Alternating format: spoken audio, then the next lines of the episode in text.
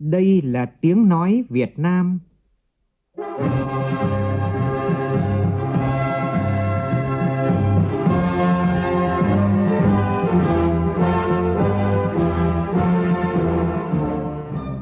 là tiếng nói Việt Nam,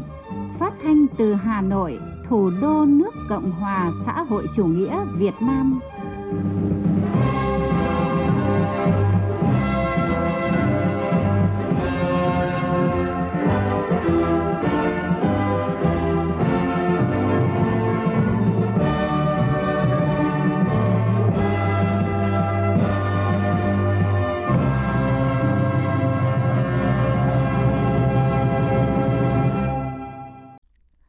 Kính chào quý vị và các bạn.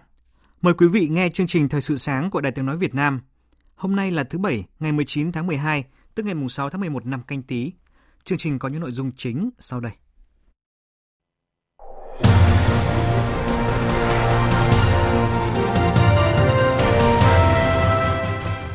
Thủ tướng Nguyễn Xuân Phúc làm việc với lãnh đạo các tỉnh Trà Vinh, Thừa Thiên Huế và Thái Bình nhằm tháo gỡ những vướng mắc trong phát triển kinh tế xã hội. Nhân kỷ niệm 76 năm ngày thành lập Quân đội Nhân dân Việt Nam, chúng tôi giới thiệu mô hình cửa hàng tạp hóa miễn phí cho bà con vùng biên giới, một cách làm sáng tạo của các chiến sĩ đồn biên phòng Ramai ở Quảng Bình. Không cổ suý những hành động mượn danh hiệp nghĩa để vi phạm pháp luật. Trong phần tin thế giới, những bất đồng về quyền đánh bắt cá tiếp tục khiến các cuộc đàm phán hậu Brexit giữa Anh và Liên minh châu Âu rơi vào bế tắc.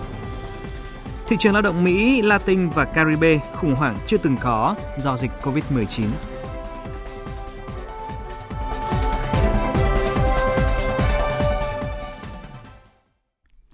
Bây giờ là nội dung chi tiết. Chiều qua, làm việc với lãnh đạo các tỉnh Trà Vinh, Thừa Thiên Huế, Thái Bình, Thủ tướng Nguyễn Xuân Phúc đã trực tiếp chỉ đạo tháo gỡ khó khăn cho các tỉnh, nhất là những điểm nghẽn đối với sự phát triển, tạo tiền đề để triển khai kế hoạch 2021-2025 với tinh thần các tỉnh mạnh thì trung ương mới mạnh. Tin của phóng viên Vũ Dũng. Làm việc với lãnh đạo tỉnh Trà Vinh, một tỉnh có vị trí quan trọng ở vùng duyên hải phía đông, vùng đồng bằng sông Cửu Long, Thủ tướng đã cho ý kiến chỉ đạo tháo gỡ khó khăn cho tỉnh về các công trình, dự án phòng chống thiên tai, hạn hán xâm nhập mặn với tinh thần đảm bảo không để người dân thiếu nước ngọt, cũng như xử lý vướng mắc để đẩy nhanh việc xây dựng các công trình, dự án giao thông, lĩnh vực quan trọng đối với tỉnh vùng đồng bằng sông Cửu Long. Thủ tướng nhất trí hỗ trợ một khoản từ nguồn dự phòng ngân sách trung ương đầu tư cấp bách hai dự án kè chống sạt lở khu vực thị trấn Cầu Kè và đê bao chống lũ chiều cường ven sông Hậu – Trước kiến nghị của tỉnh về cải tạo nâng cấp quốc lộ 60 đoạn qua địa bàn tỉnh Trà Vinh, Thủ tướng cho rằng các bộ ngành cần quan tâm vấn đề giao thông đối với các tỉnh đồng, vùng đồng bằng sông Cửu Long. Thủ tướng đồng ý đề nghị Bộ Kế hoạch và Đầu tư phối hợp với Bộ Giao thông Vận tải khẩn trương tìm nguồn lực đầu tư xây dựng cầu Đại Ngãi. Trước đó, làm việc với lãnh đạo tỉnh Thừa Thiên Huế, Thủ tướng yêu cầu các bộ ngành trung ương cố gắng gỡ các vướng mắc gây ra sự chậm trễ do thể chế chính sách lạc hậu, cần đề xuất cơ chế đặc thù để phát triển vùng đất có nhiều di sản thế giới hài hòa với thiên nhiên, trong đó kinh tế đô thị là một hướng đi quan trọng đối với Thừa Thiên Huế. Liên quan đến đề án di rời dân cư, giải phóng mặt bằng khu vực 1 di tích Kinh Thành Huế, Thủ tướng đồng ý Thừa Thiên Huế tiếp tục triển khai giai đoạn 2 của đề án và trùng tu tôn tạo một số di tích xuống cấp nghiêm trọng từ nguồn vốn hỗ trợ ngân sách trung ương – trong đó cấp ngay một khoản kinh phí từ dự phòng ngân sách trung ương để bảo tồn, tu bổ, phục hồi khẩn cấp hai công trình di tích có nguy cơ cao là Điện Thái Hòa và Thái Miếu. Làm việc với lãnh đạo Thái Bình, đối với các nội dung kiến nghị, Thủ tướng Nguyễn Xuân Phúc cho phép kết nối hệ thống giao thông theo đề xuất của tỉnh. Các bộ ngành liên quan phối hợp với tỉnh Thái Bình thực hiện công tác quy hoạch, bố trí nguồn vốn, thực hiện các dự án hạ tầng giao thông kết nối. Thủ tướng bày tỏ ủng hộ kiến nghị của tỉnh liên quan đến dự án tuyến đường bộ ven biển đoạn qua Thái Bình. Thủ tướng đồng ý và sẽ chỉ đạo các bộ ngành tham mưu và hoàn thiện thủ tục trình Thủ tướng xem xét sớm phê duyệt thành lập các khu chức năng trong khu kinh tế Thái Bình, giúp tỉnh có căn cứ đầu tư và thu hút đầu tư. Trong giai đoạn từ nay đến năm 2025, tỉnh kiến nghị thành lập 4 khu công nghiệp trong khu kinh tế Thái Bình với tổng diện tích khoảng 2.000 ha. Thủ tướng cũng đồng ý về nguyên tắc bổ sung khu bến cảng Ba Lạt, huyện Tiền Hải thuộc khu kinh tế Thái Bình vào quy hoạch tổng thể phát triển hệ thống cảng biển Việt Nam. Bộ Giao thông Vận tải cần sớm trình Thủ tướng quy hoạch tổng thể phát triển hệ thống cảng biển Việt Nam thời kỳ 2021-2030, tầm nhìn đến năm 2050. Về kiến nghị tỉnh Thái Bình chủ trì phối hợp với các địa phương có liên quan lập hồ sơ đề nghị UNESCO công nhận nghệ thuật hát trèo là di sản văn hóa phi vật thể đại diện của nhân loại. Thủ tướng đồng ý tỉnh chủ trì Bộ Văn hóa Thể thao và Du lịch hướng dẫn tỉnh Thái Bình về trình tự thủ tục, hoàn thiện hồ sơ và trình duyệt theo quy định của pháp luật về di sản văn hóa. Thủ tướng Chính phủ vừa ký quyết định ban hành danh mục công nghệ ưu tiên nghiên cứu, phát triển và ứng dụng để chủ động tham gia cuộc cách mạng công nghiệp lần thứ tư. Cụ thể như sau. Có 4 lĩnh vực được ưu tiên nghiên cứu phát triển và ứng dụng để chủ động tham gia cuộc cách mạng công nghiệp lần thứ tư gồm công nghệ số, vật lý, công nghệ sinh học, năng lượng và môi trường. Trong đó, riêng lĩnh vực công nghệ số gồm trí tuệ nhân tạo, Internet vạn vật, công nghệ phân tích dữ liệu lớn, công nghệ chuỗi khối, điện toán đám mây, điện toán lưới, điện toán biên, điện toán lượng tử, công nghệ mang thế hệ sau, thực tại ảo, thực tại tăng cường, thực tại trộn, công nghệ an ninh mạng thông minh, tự khắc phục và thích ứng, bản sao số, công nghệ mô phỏng nhà máy sản xuất, nông nghiệp chính xác. Thủ tướng Chính phủ yêu cầu các bộ, cơ quan ngang bộ, Ủy ban nhân dân các tỉnh, thành phố trực thuộc trung ương và các tổ chức liên quan căn cứ quyết định này và các quy định khác của pháp luật liên quan để định hướng ưu tiên bố trí nguồn lực cho hoạt động nghiên cứu, phát triển và ứng dụng công nghệ. Chiều nay tại trụ sở Đài Tiếng nói Việt Nam số 58 phố Quán sứ Hà Nội sẽ diễn ra hội nghị quốc gia lần thứ 23 về điện tử, truyền thông và công nghệ thông tin. Đây là sự kiện khoa học thường niên của Hội Vô tuyến điện tử Việt Nam nhằm thu nhận và trình bày các báo cáo khoa học trong lĩnh vực điện tử, viễn thông và công nghệ thông tin của các cơ quan nghiên cứu, các nhà khoa học và nghiên cứu sinh Việt Nam. Hội nghị lần này có phiên diễn đàn với chủ đề Công nghệ nghe nhìn và đa phương tiện trong chuyển đổi số, bao gồm các tham luận của Cục Phát thanh Truyền hình và Thông tin điện tử, của Đài tiếng nói Việt Nam, của các công ty nghiên cứu, sản xuất thiết bị và cung cấp các giải pháp xử lý hình ảnh thông minh. Chuyển sang các tin đáng chú ý khác. Tại thành phố Đà Nẵng, tối qua, Sở Văn hóa và Thể thao thành phố phối hợp với Bộ Chỉ huy Quân sự Đà Nẵng tổ chức chương trình nghệ thuật kỷ niệm 76 năm ngày thành lập Quân đội Nhân dân Việt Nam và 31 năm Ngày hội Quốc phòng toàn dân với chủ đề Bước chân người lính. Tin của phóng viên Phương Cúc tại miền Trung. Tham dự chương trình, khán giả được sống lại những năm tháng hào hùng của dân tộc qua các bài hát như bài ca hy vọng, hành khúc ngày và đêm, nơi đảo xa, tiếng đàn bầu, cung đàn mùa xuân. Chương trình quy tụ nhiều giọng hát đi cùng năm tháng, nhiều nghệ sĩ ca sĩ nổi tiếng như Trọng Tấn, Lan Anh, Quang Hào, Vũ Bảo, cùng với sự góp mặt của các nghệ sĩ, diễn viên, ban nhạc nhà hát Trưng Vương Đà Nẵng. Ông Quang Hào, giám đốc nhà hát Trưng Vương thành phố Đà Nẵng cho biết, chương trình nghệ thuật Bước chân người lính cũng là lời tri ân các thế hệ người lính đã ngã xuống vì độc lập tự do cho Tổ quốc. Tất cả những cái ca khúc ngày hôm nay đa số là những ca khúc đã đi cùng năm tháng, những cái ca khúc cách mạng. Tôi đã xây dựng một cái ờ, kịch bản nó đi từ ờ, lúc mà thành lập quân đội nhân dân Việt Nam cho đến lúc mà giải phóng miền Nam, thống nhất hoàn toàn đất nước và cho đến bước chân người lính từ thời chiến cho đến thời bình vẫn xây dựng quê hương đất nước. Thưa quý vị, từ khi ra đời cho đến nay, thấm nhuần tinh thần vì nhân dân mà ra, vì nhân dân mà chiến đấu, cán bộ lực lượng Quân đội Nhân dân Việt Nam thường xuyên gắn bó máu thịt với nhân dân, tích cực tham gia xây dựng cơ sở chính trị, làm tốt công tác dân vận, giúp nhân dân phát triển kinh tế xã hội, xóa đói giảm nghèo, đưa văn hóa, y tế về thôn bản, nhất là ở những địa bàn vùng sâu, vùng xa, vùng đồng bào dân tộc thiểu số, biên giới và hải đảo. Nhiều mô hình mới, cách làm hay thiết thực đã được ra đời từ quá trình này. Và trong chương trình thời sự sáng nay, à, phóng viên Thanh Hiếu, thường trú Đại tiếng nói Việt Nam tại khu vực miền Trung sẽ giới thiệu đến quý vị một mô hình như thế đó là cửa hàng tạp hóa cộng đồng phục vụ miễn phí cho bà con xã biên giới Trọng Hóa, huyện Minh Hóa do các chiến sĩ của đồn biên phòng Ramai thuộc Bộ đội Biên phòng tỉnh Quảng Bình lập ra. Đây là cửa hàng đầu tiên ở Quảng Bình hoạt động theo hình thức này. Cửa hàng tạp hóa này được xây dựng tại cơ sở của một trạm biên phòng cũ với đầy đủ các mặt hàng từ gạo, mì tôm đến quần áo, giày dép. Cửa hàng này mở vào ngày thứ ba và thứ sáu hàng tuần, phục vụ miễn phí cho bà con sống tại vùng biên giới xã Trọng Hóa, huyện Minh Hóa. Chị Hồ Thị Khâm ở bản Ra Mai, xã Trọng Hóa, huyện Minh Hóa, tỉnh Quảng Bình cho biết, đồng bào ở đây còn nhiều khó khăn, thiếu thốn. Bộ đội biên phòng mở ra cửa hàng này, ai cần cái gì mới lấy, lấy là phải dùng, không để lãng phí. Tập hóa đây là hỗ trợ các nhân các đồng bào rất là khó khăn nhưng có gì thì cho cái này gạo rồi mì tôm ờ, bột canh cái gì các thứ các loại để hỗ trợ giúp đỡ dần để dần được ờ, thoát cái khó khăn. Hàng hóa tại cửa hàng tạp hóa cộng đồng được chỉ huy đồn biên phòng Ramai vận động quyên góp từ các cán bộ chiến sĩ, nhà hảo tâm. Cửa hàng tạp hóa cộng đồng này là cửa hàng đầu tiên được triển khai tại tỉnh Quảng Bình. Bà Hồ Thị Thoi, Bí thư Đảng ủy xã Trọng Hóa huyện Minh Hóa tỉnh Quảng Bình cho biết, thay vì tặng quà, quần áo cho đồng bào thì các tổ chức cá nhân vận động ủng hộ nhiều loại hàng hóa tập kết về đây, dân bạn cần gạo hay áo quần, mì tôm thì đến từ tròn, tránh được tình trạng lãng phí và không phù hợp. Thưa quý thính giả, nhằm nâng cao ý thức chấp hành các quy định pháp luật về trật tự an toàn giao thông và hình thành thói quen tham gia giao thông văn minh, an toàn, đúng luật cho lứa tuổi học sinh. Cục Cảnh sát Giao thông Bộ Công an vừa phối hợp với Ủy ban Nhân dân quận Ba Đình, thành phố Hà Nội tổ chức ra mắt mô hình Cổng trường học an toàn giao thông. Phản ánh của cộng tác viên Gia Linh. Mô hình cổng trường an toàn giao thông giúp giáo viên, nhân viên trường học, học sinh, phụ huynh hiểu rõ hơn về tầm quan trọng của việc tham gia giao thông an toàn nhằm duy trì nề nếp, đảm bảo an toàn, hạn chế tối đa tình trạng ùn tắc trước cổng trường, nâng cao ý thức chấp hành pháp luật của phụ huynh và học sinh, đồng thời nâng cao tính tự giác, giúp các em hình thành ý thức chấp hành pháp luật từ khi còn ngồi trên ghế nhà trường. Tham gia buổi giao lưu, các em học sinh Trần Bảo Diễm và Nguyễn Lê Huyền Thư chia sẻ. Để à, có thể chấp hành cái à, điều luật mới của nhà trường thì à, mỗi khi mà bố mẹ đỗ sai quy định khi đi đón em thì em sẽ nhắc bố mẹ là đỗ đúng nơi quy định của nhà trường đã để ra. Nếu mà em đi ra ngoài mà em thấy bố mẹ em đứng ở bên ở vỉa hè thì em sẽ nhìn đường đến khi nào mà đường bắt đầu vắng thì em sẽ sang bên đấy để mà đi về ạ.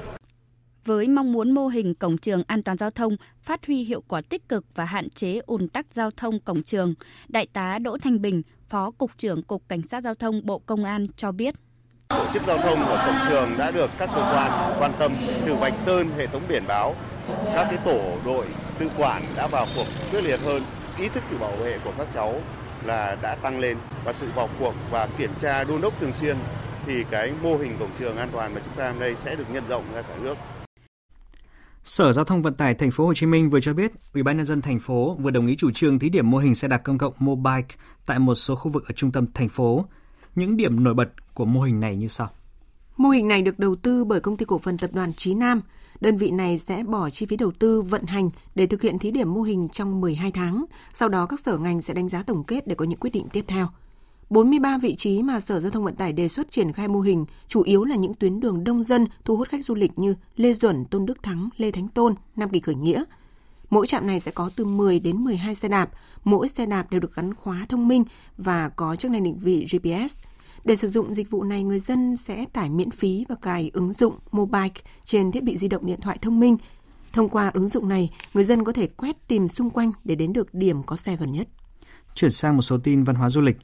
Phóng viên Huyền Trang đưa tin, tối qua, Ủy ban nhân dân tỉnh Lai Châu đã phối hợp với Ủy ban nhân dân thành phố Hà Nội tổ chức khai mạc tuần văn hóa du lịch Lai Châu tại Hà Nội năm nay. Với chủ đề Rực rỡ sắc màu Lai Châu, tuần văn hóa du lịch Lai Châu sẽ diễn ra tại khu vực không gian nhà Bát Giác, phố đi bộ và bờ hồ Hoàn Kiếm Hà Nội trong 3 ngày, từ ngày 18 đến ngày 20 tháng 12. Đặc biệt trong sự kiện này, du khách không thể bỏ qua hơn 20 gian trưng bày giới thiệu quảng bá gần 100 sản phẩm ô cốp, nông sản đặc sản của địa phương này. Ông Trần Mạnh Hùng, Phó Giám đốc Sở Văn hóa Thể thao và Du lịch tỉnh Lai Châu cho biết. Lai Châu tổ chức tuần à, văn hóa du lịch tại Hà Nội với cái mong muốn là đem những cái giá trị văn hóa truyền thống tốt đẹp của các cái dân tộc trên địa bàn tỉnh Lai Châu à, đến với nhân dân thủ đô và du khách, giới thiệu à, quảng bá một số những cái điểm du lịch, đặc biệt là những cái công tác thực hiện cái phát triển du lịch trong thời gian tới này. Cùng với đó thì Lai Châu cũng muốn giới thiệu đến nhân dân thủ đô, du khách những sản phẩm ô cốp đã được chứng nhận và những cái sản phẩm nông sản có tiềm năng và là thế mạnh hướng tới cái mục tiêu phát triển thành những cái sản phẩm hàng hóa có chất lượng. Cũng trong tối qua, Ngày hội áo dài và lễ hội ẩm thực Huế năm nay do Ủy ban nhân dân tỉnh Thừa Thiên Huế tổ chức đã khai mạc tại thành phố Huế. Ngày hội áo dài gồm nhiều hoạt động đặc sắc như Ngày hội áo dài Huế kết hợp biểu diễn nghệ thuật truyền thống, trình diễn áo dài truyền thống Huế cùng đội hình xích lô, giới thiệu các bộ sưu tập của nghệ nhân, nhà thiết kế, nhà may áo dài xứ Huế, không gian trưng bày áo dài truyền thống, tọa đàm với chủ đề áo dài truyền thống trong đời sống đương đại. Ngoài ra còn có các hoạt động áo dài cộng đồng, hoạt động hưởng ứng như quảng diễn, nhảy flap mob, sinh hoạt ngoại khóa. Ngày hội kéo dài đến ngày 20 tháng 12.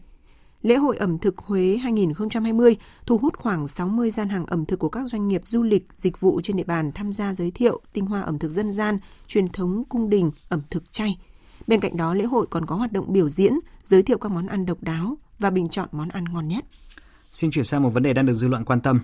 Thưa quý vị, thời gian gần đây, một số nhóm người tự cho mình quyền phán xử đối với người có hành vi gây bức xúc dư luận. Điều này gây tâm lý hoang mang, lo lắng bởi bất kỳ ai trong chúng ta cũng có thể trở thành nạn nhân của cách hành xử vi phạm pháp luật này. Không cổ suý cho hành vi xử lý kiểu đứng trên pháp luật là nội dung được nêu trong bài viết sau đây của phóng viên thường trú tại thành phố Hồ Chí Minh. Mời quý vị và các bạn cùng nghe một nhóm anh em xã hội đã tìm đánh Lê Tấn Thành, đối tượng hành hung nữ sinh lớp 10 sau va chạm giao thông tại Bình Dương. Hàng trăm người đã kéo đến tiệm tập kim ở quận Bình Tân, thành phố Hồ Chí Minh để hỏi tội Dương Nguyễn. Người có phát ngôn phản cảm về tăng lễ cố nghệ sĩ Chí Tài trên mạng xã hội. Đây là hai sự việc mà người dân tự xử lý thay cho cơ quan chức năng trong thời gian gần đây. Tuy nhiên, việc tự cho mình quyền lấy bạo lực để xử lý người có hành vi bạo lực đang dấy lên nhiều lo ngại. Theo tôi nghĩ thì không phù hợp lắm. Một cái một số những cái hành động mà kéo người tới rồi ờ, hành hung rồi kiểu như gây áp lực thì uh, nó kiểu giống như là côn đồ quá, không có văn minh. Tôi thấy hành động đến hành hung người khác là vô hóa. Tôi không cổ xí những hành động đó. Hai việc nêu trên chỉ là một trong số hàng trăm vụ việc mà người dân tự xử lý vấn đề của xã hội một cách bất chấp luật pháp xảy ra thời gian gần đây. Hậu quả của hành vi này đã có, như trường hợp xảy ra vào tháng 2 năm 2020 khi đối tượng trộm chó ở Nghệ An bị người dân đánh chết. Tiến sĩ xã hội học Phạm Thị Thúy cho rằng chúng ta ủng hộ cổ vũ cho những hành vi đó thì chúng ta sẽ thấy là các cơ quan chức năng sẽ bị vô hiệu hóa và rồi cái vấn đề là những quy định trong pháp luật nó sẽ bị lờn và những cái kẻ mà phá quấy xã hội sẽ nhân cơ hội đó để mà tạo ra những cái uh, hoạt động mất trật tự khác nhân danh là trả thù nhân danh là uh, lập lại trật tự nhân danh là tấn công những cái kẻ xấu thì tôi cho rằng là cái hành động này là hành động đáng lên án và mọi người chúng ta cần phải chung tay để ờ, đẩy lùi những hiện tượng này.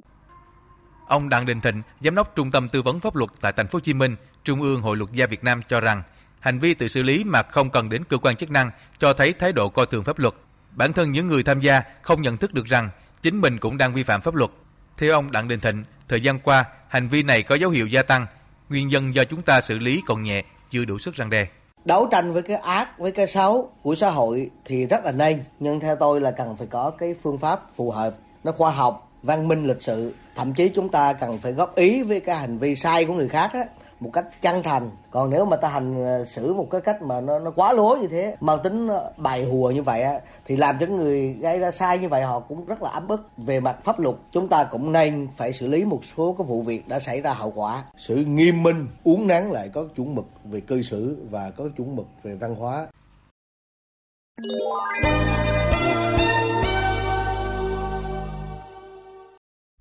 Xin chuyển sang phần tin thế giới. Hôm qua, Thủ tướng Anh Boris Johnson cho rằng các cuộc đàm phán với Liên minh châu Âu nhằm đạt được một thỏa thuận thương mại hậu Brexit đang gặp nhiều khó khăn, song cánh cửa vẫn mở cho các vòng đàm phán tiếp theo trong tương lai. Phát biểu trước báo giới, Thủ tướng Anh Boris Johnson cho biết. Well, obviously the Rõ ràng, quan điểm của Vương quốc Anh luôn là mong muốn tiếp tục đàm phán nếu có bất kỳ cơ hội đạt được thỏa thuận nào. Song chúng tôi cần phải có quyền kiểm soát vùng biển của mình và quyền đánh bắt cá. Và chúng tôi sẽ không bao giờ đồng ý với một hiệp ước không có hai điều cơ bản trên. Tuy nhiên, cánh cửa của chúng tôi vẫn mở Chúng tôi sẽ tiếp tục tiếp tục đàm phán, nhưng tôi phải nói rằng mọi thứ đang gặp khó khăn và cần có một giải pháp bắt cầu để giải quyết những mâu thuẫn trên. Cùng ngày, nhà đàm phán của Liên minh châu Âu về Brexit, ông Michel Barnier cho biết, trong các cuộc đàm phán với Anh, hai bên chưa thể đạt được nhất trí trong vấn đề quyền đánh bắt cá. Theo vị quan chức này, những bất đồng về quyền đánh cá đã che khuất triển vọng hai bên đạt thỏa thuận. Bộ Thương mại Trung Quốc hôm qua thông báo nước này sẽ kích hoạt các biện pháp chống bán phá giá đối với mặt hàng cao su tổng hợp EPDM nhập khẩu từ Mỹ cùng Hàn Quốc và Liên minh châu Âu. EPDM được sử dụng rộng rãi làm nguyên liệu thô để sản xuất phụ tùng ô tô, dây điện, cáp và các sản phẩm công nghiệp khác. Trong khi đó, theo tin của Phạm Huân, phóng viên Đài tiếng nói Việt Nam thường trú tại Mỹ, Ngoại trưởng Mỹ Mike Pompeo cho biết Mỹ sẽ áp đặt các hạn chế mới đối với một số thực thể do các hoạt động cản trở an ninh quốc gia và các lợi ích chính sách đối ngoại của Mỹ. Cụ thể, Bộ Thương mại Mỹ đã bổ sung 59 thực thể Trung Quốc vào danh sách các thực thể bị cấm. Các biện pháp trừng phạt mới của Mỹ cũng nhắm tới chiến dịch cưỡng ép bất hợp pháp của Trung Quốc ở Biển Đông. Bộ Thương mại Mỹ bổ sung vào danh sách các thực thể bị cấm 25 cơ sở nghiên cứu đóng tàu liên quan đến tập đoàn đóng tàu nhà nước Trung Quốc và 6 thực thể hỗ trợ nghiên cứu phát triển sản xuất cho Hải quân Trung Quốc. Đại sứ Iran tại Nga, ông Kazem Jalali hôm qua cho biết chính quyền nước này hiện có nhiều bằng chứng cho thấy Israel đứng sau vụ ám sát nhà khoa học hạt nhân Mohsen Fakhrizadeh gần đây. Trả lời báo giới, ông Jalali khẳng định hiện Iran đã có bằng chứng chứng minh chế độ Onid, chủ nghĩa phục quốc do Thái của Israel, đứng sau cái chết của nhà khoa học vừa nêu. Đại sứ Iran tại Nga cũng dự đoán nhiều khả năng kế hoạch ám sát ông Mohsen Fakhrizadeh đã được chuẩn bị cẩn thận trong nhiều năm gần đây – Trước đó vào hôm 27 tháng 11 vừa qua, đoàn xe chống đạn của ông Kha Fakhrizadeh đã bị phục kích tại thị trấn Absa, miền đông Iran. Ngay sau vụ ám sát, các nghị sĩ quốc hội nước này đã đồng loạt ký đơn yêu cầu hành động đáp trả, đồng thời ủng hộ một dự luật cho phép Iran ngừng hợp tác với cơ quan năng lượng nguyên tử quốc tế IAEA. Giới quan sát lo ngại cái chết của ông Fakhrizadeh có nguy cơ thổi bùng ngọn lửa chiến tranh tại Trung Đông và gây phức tạp cho chính quyền tương lai tại Mỹ nếu muốn khôi phục quan hệ với nước Cộng hòa Hồi giáo này.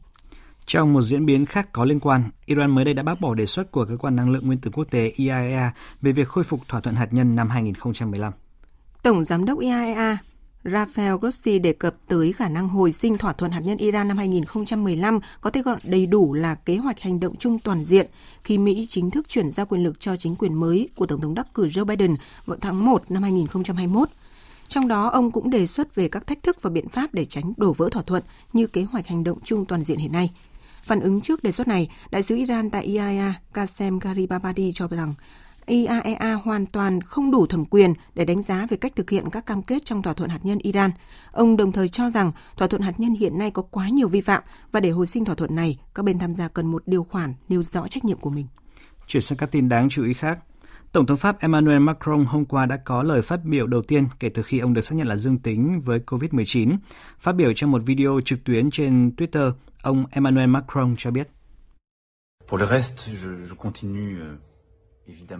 Tôi vẫn sẽ giải quyết các công việc hàng ngày trong các cuộc họp trực tuyến với quan chức Pháp. Tuy nhiên, tiến độ xử lý công việc phải chậm hơn một chút trong thời gian chữa bệnh. Tôi sẽ tiếp tục tập trung vào các vấn đề ưu tiên hiện nay như phản ứng với dịch bệnh và Brexit. Cũng trong hôm qua, nước Pháp đã vượt mốc 60.000 ca tử vong liên quan đến dịch COVID-19. Trong khi đó, dịch bệnh có nguy cơ bùng phát mạnh mẽ chỉ vài ngày sau khi dỡ bỏ phong tỏa toàn quốc khi mà người dân Pháp chính thức bước vào kỳ nghỉ Giáng sinh và năm mới kéo dài gần 2 tuần.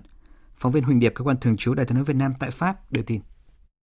Ngày 15 tháng 12 vừa qua, Pháp dỡ phong tỏa toàn quốc lần thứ hai. Hồi giữa tháng 5, Pháp đã dỡ phong tỏa toàn quốc lần thứ nhất, khi đó tình hình dịch bệnh đã được khống chế cơ bản. Tuy nhiên trong giai đoạn phong tỏa toàn quốc lần thứ hai này, Pháp đã không đạt được mục tiêu đặt ra. Tình hình dịch bệnh dù được cải thiện nhưng vẫn còn rất phức tạp. Mặc dù số ca nhập viện hay phải cấp cứu do nhiễm virus nhìn chung tiếp tục đà giảm, nhưng mỗi ngày Pháp vẫn ghi nhận thêm trên 10.000 ca nhiễm virus SARS-CoV-2 thông qua các hình thức xét nghiệm. Riêng trong ngày 18 tháng 12 là hơn 15.600 ca nhiễm mới. Ngày 18 tháng 12, nước Pháp chính thức bắt đầu kỳ nghỉ lễ Giáng sinh và năm mới. Trong kỳ nghỉ năm nay, nước Pháp vẫn tiếp tục áp đặt lệnh giới nghiêm trên toàn quốc từ 8 giờ tối đến 6 giờ sáng hôm sau, ngoại trừ đêm Giáng sinh 24 tháng 12. Giai đoạn này, người dân tăng cường tiếp xúc, tụ họp nên nguy cơ bùng nổ các ca nhiễm virus mới là đặc biệt cao. Đây cũng là mối lo thường trực của chính phủ Pháp trong suốt thời gian qua, đặc biệt là khi các nhà khoa học nước này đang cho rằng một làn sóng dịch thứ ba là khó tránh khỏi, trong khi thực tế nước Pháp còn chưa thoát khỏi làn sóng dịch thứ hai. Tổ chức Lao động Quốc tế vừa cảnh báo đại dịch COVID-19 đã gây ra bước lùi ít nhất một thập kỷ tại thị trường lao động ở khu vực Mỹ Latin và Caribe. Giám đốc khu vực của Tổ chức Lao động Quốc tế, ông Vinicius Pinheiro khẳng định cơ quan này ghi nhận sự gia tăng mạnh mẽ tỷ lệ thất nghiệp tại Mỹ Latin và Caribe với mức tăng 2,5 điểm phần trăm so với 5 năm trước, từ 8,1% lên 10,6%. Điều này có nghĩa là số người không thể tìm được việc làm tăng thêm hơn 5 triệu người và tổng số người thất nghiệp tại khu vực này tính tới nay là hơn 30 triệu người, cao nhất trong những thập kỷ gần đây. Và tiếp ngay sau đây chúng tôi xin chuyển đến quý vị một số thông tin thể thao đáng chú ý.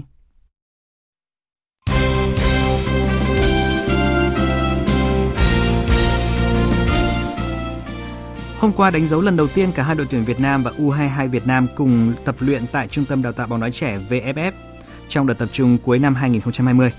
Nhận định về hai trận đấu giao hữu sắp tới với U22 Việt Nam, tiền vệ Nguyễn Hoàng Đức của đội tuyển quốc gia đánh giá. Sắp tới thì em cũng có hai trận giao hữu với cả U22. Với bản thân em bây giờ đang được tập trung ở đội tuyển và được sắp tới được thi đấu hai trận giao hữu với U22 thì đấy cũng là chuyện thi đấu bình thường thôi vì U22 bây giờ cũng rất là nhiều gương mặt rất là hay. Sắp tới là trận đấu trước mắt ở Cẩm Phả thì em mong hai đội sẽ cống hiến hết mình một trận đấu hay cho người hâm mộ. Vì bóng chưa lăn nên là em nghĩ hai đội vào thì U2 cũng sẽ cố gắng hết mình để có một trận đấu hay. Câu lạc bộ Than Quảng Ninh vừa xác nhận có được chữ ký của hai cầu thủ Nguyễn Thanh Hiền và thủ môn Nguyễn Hoài Anh. Đây là những gương mặt quen thuộc với người hâm mộ đất mỏ.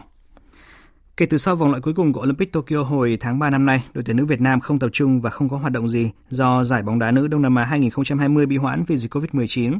Vì thế, để ra soát lại lực lượng cũng như là hướng đến các mục tiêu trước mắt, Liên đoàn bóng đá Việt Nam đã sắp xếp cho đội tuyển nữ Việt Nam tập trung từ ngày 6 tháng 1 năm 2021 cho đến uh, sát ngày Tết Nguyên đán Tân Sửu và dự kiến trong năm 2021, thầy trò huấn luyện viên Mai Đức Chung sẽ tham dự giải bóng đá nữ Đông Nam Á, môn bóng đá nữ tại SEA Games 31 vào cuối năm và có thể là vòng loại ASEAN Cup 2020, đồng thời cũng là vòng loại World Cup nữ 2023. Dự báo thời tiết Phía Tây Bắc Bộ nhiều mây, có mưa nhỏ vài nơi, gió nhẹ, trời rét đậm rét hại. Riêng Điện Biên Lai Châu trời rét, vùng núi cao có khả năng xảy ra băng giá, nhiệt độ từ 11 đến 22 độ, vùng núi cao có nơi dưới 7 độ. Phía Đông Bắc Bộ nhiều mây, có mưa nhỏ vài nơi, trưa chiều giảm mây hưởng nắng, gió Đông Bắc cấp 3, vùng ven biển cấp 4, trời rét đậm rét hại, vùng núi cao có khả năng xảy ra băng giá và sương muối, nhiệt độ từ 10 đến 17 độ, vùng núi cao có nơi dưới 5 độ. Các tỉnh từ Thanh Hóa đến Thừa Thiên Huế, nhiều mây, phía Bắc có mưa vài nơi, phía Nam có mưa, có nơi mưa vừa, mưa to, gió Bắc đến Tây Bắc cấp 3, trời rét, phía Bắc rét đậm, nhiệt độ từ 12 đến 18 độ. Các tỉnh ven biển từ Đà Nẵng đến Bình Thuận nhiều mây, có mưa, có nơi mưa vừa, mưa to. Riêng Ninh Thuận, Bình Thuận có mưa rào và rông vài nơi, gió Đông Bắc cấp 3, phía Bắc trời lạnh, nhiệt độ từ 19 đến 28 độ. Tây Nguyên có mây, có mưa rào vài nơi, gió Đông Bắc cấp 2, cấp 3, đêm và sáng sớm trời rét, nhiệt độ từ 17 đến 27 độ. Nam Bộ có mây, có mưa rào và rông vài nơi, gió Đông Bắc cấp 2, cấp 3, nhiệt độ từ 22 đến 32 độ. Khu vực Hà Nội nhiều mây, có mưa nhỏ vài nơi, trưa chiều giảm mây hưởng nắng, gió Đông Bắc cấp 3, trời rét đậm rét hại, nhiệt độ từ 10 đến 17 độ. Dự báo thời tiết biển, Bắc và Nam Vịnh Bắc Bộ có mưa vài nơi, tầm nhìn xa trên 10 km, gió Đông Bắc cấp 6 có lúc cấp 7, giật cấp 8, biển động mạnh. Vùng biển từ Quảng Trị đến Quảng Ngãi, vùng biển từ Bình Định đến Ninh Thuận, vùng biển từ Bình Thuận đến Cà Mau có mưa rào rải rác và có nơi có rông. Trong cơn rông có khả năng xảy ra lốc xoáy. Tầm nhìn xa trên 10 km, giảm xuống từ 4 đến 10 km trong mưa. Gió Đông Bắc cấp 6, giật cấp 7, cấp 8, biển động. Vùng biển từ Cà Mau đến Kiên Giang và Vịnh Thái Lan có mưa rào rải rác và có nơi có rông. Trong cơn rông có khả năng xảy ra lốc xoáy và gió giật mạnh. Tầm nhìn xa trên 10 km, giảm xuống từ 4 đến 10 km trong mưa, gió Đông Bắc cấp 4, cấp 5. Khu vực Bắc Biển Đông và khu vực quần đảo Hoàng Sa thuộc thành phố Đà Nẵng có mưa vài nơi, tầm nhìn xa trên 10 km, gió Đông Bắc cấp 6, cấp 7, giật cấp 9, biển động mạnh. Khu vực giữa và Nam Biển Đông và khu vực quần đảo Trường Sa thuộc tỉnh Khánh Hòa có mưa rào rải rác và có nơi có rông. Phía đông đêm nay có mưa bão, trong cơn rông có khả năng xảy ra lốc xoáy, tầm nhìn xa từ 4 đến 10 km, giảm xuống từ 2 đến 4 km trong mưa bão. Gió Đông Bắc cấp 6, giật cấp 7, cấp 8, biển động. Riêng phía đông, đêm có gió mạnh cấp 6, cấp 7, vùng gần tâm bão đi qua mạnh cấp 8, giật cấp 10, biển động. Những thông tin thời tiết vừa rồi đã kết thúc chương trình Thời sự sáng nay của Đài Tiếng Nói Việt Nam. Chương trình do biên tập viên Hoàng Ân biên soạn với sự tham gia của phát thanh viên Quỳnh Anh, kỹ thuật viên Nguyễn Mến, chịu trách nhiệm nội dung Nguyễn Vũ Duy. Xin kính chào tạm biệt và hẹn gặp lại.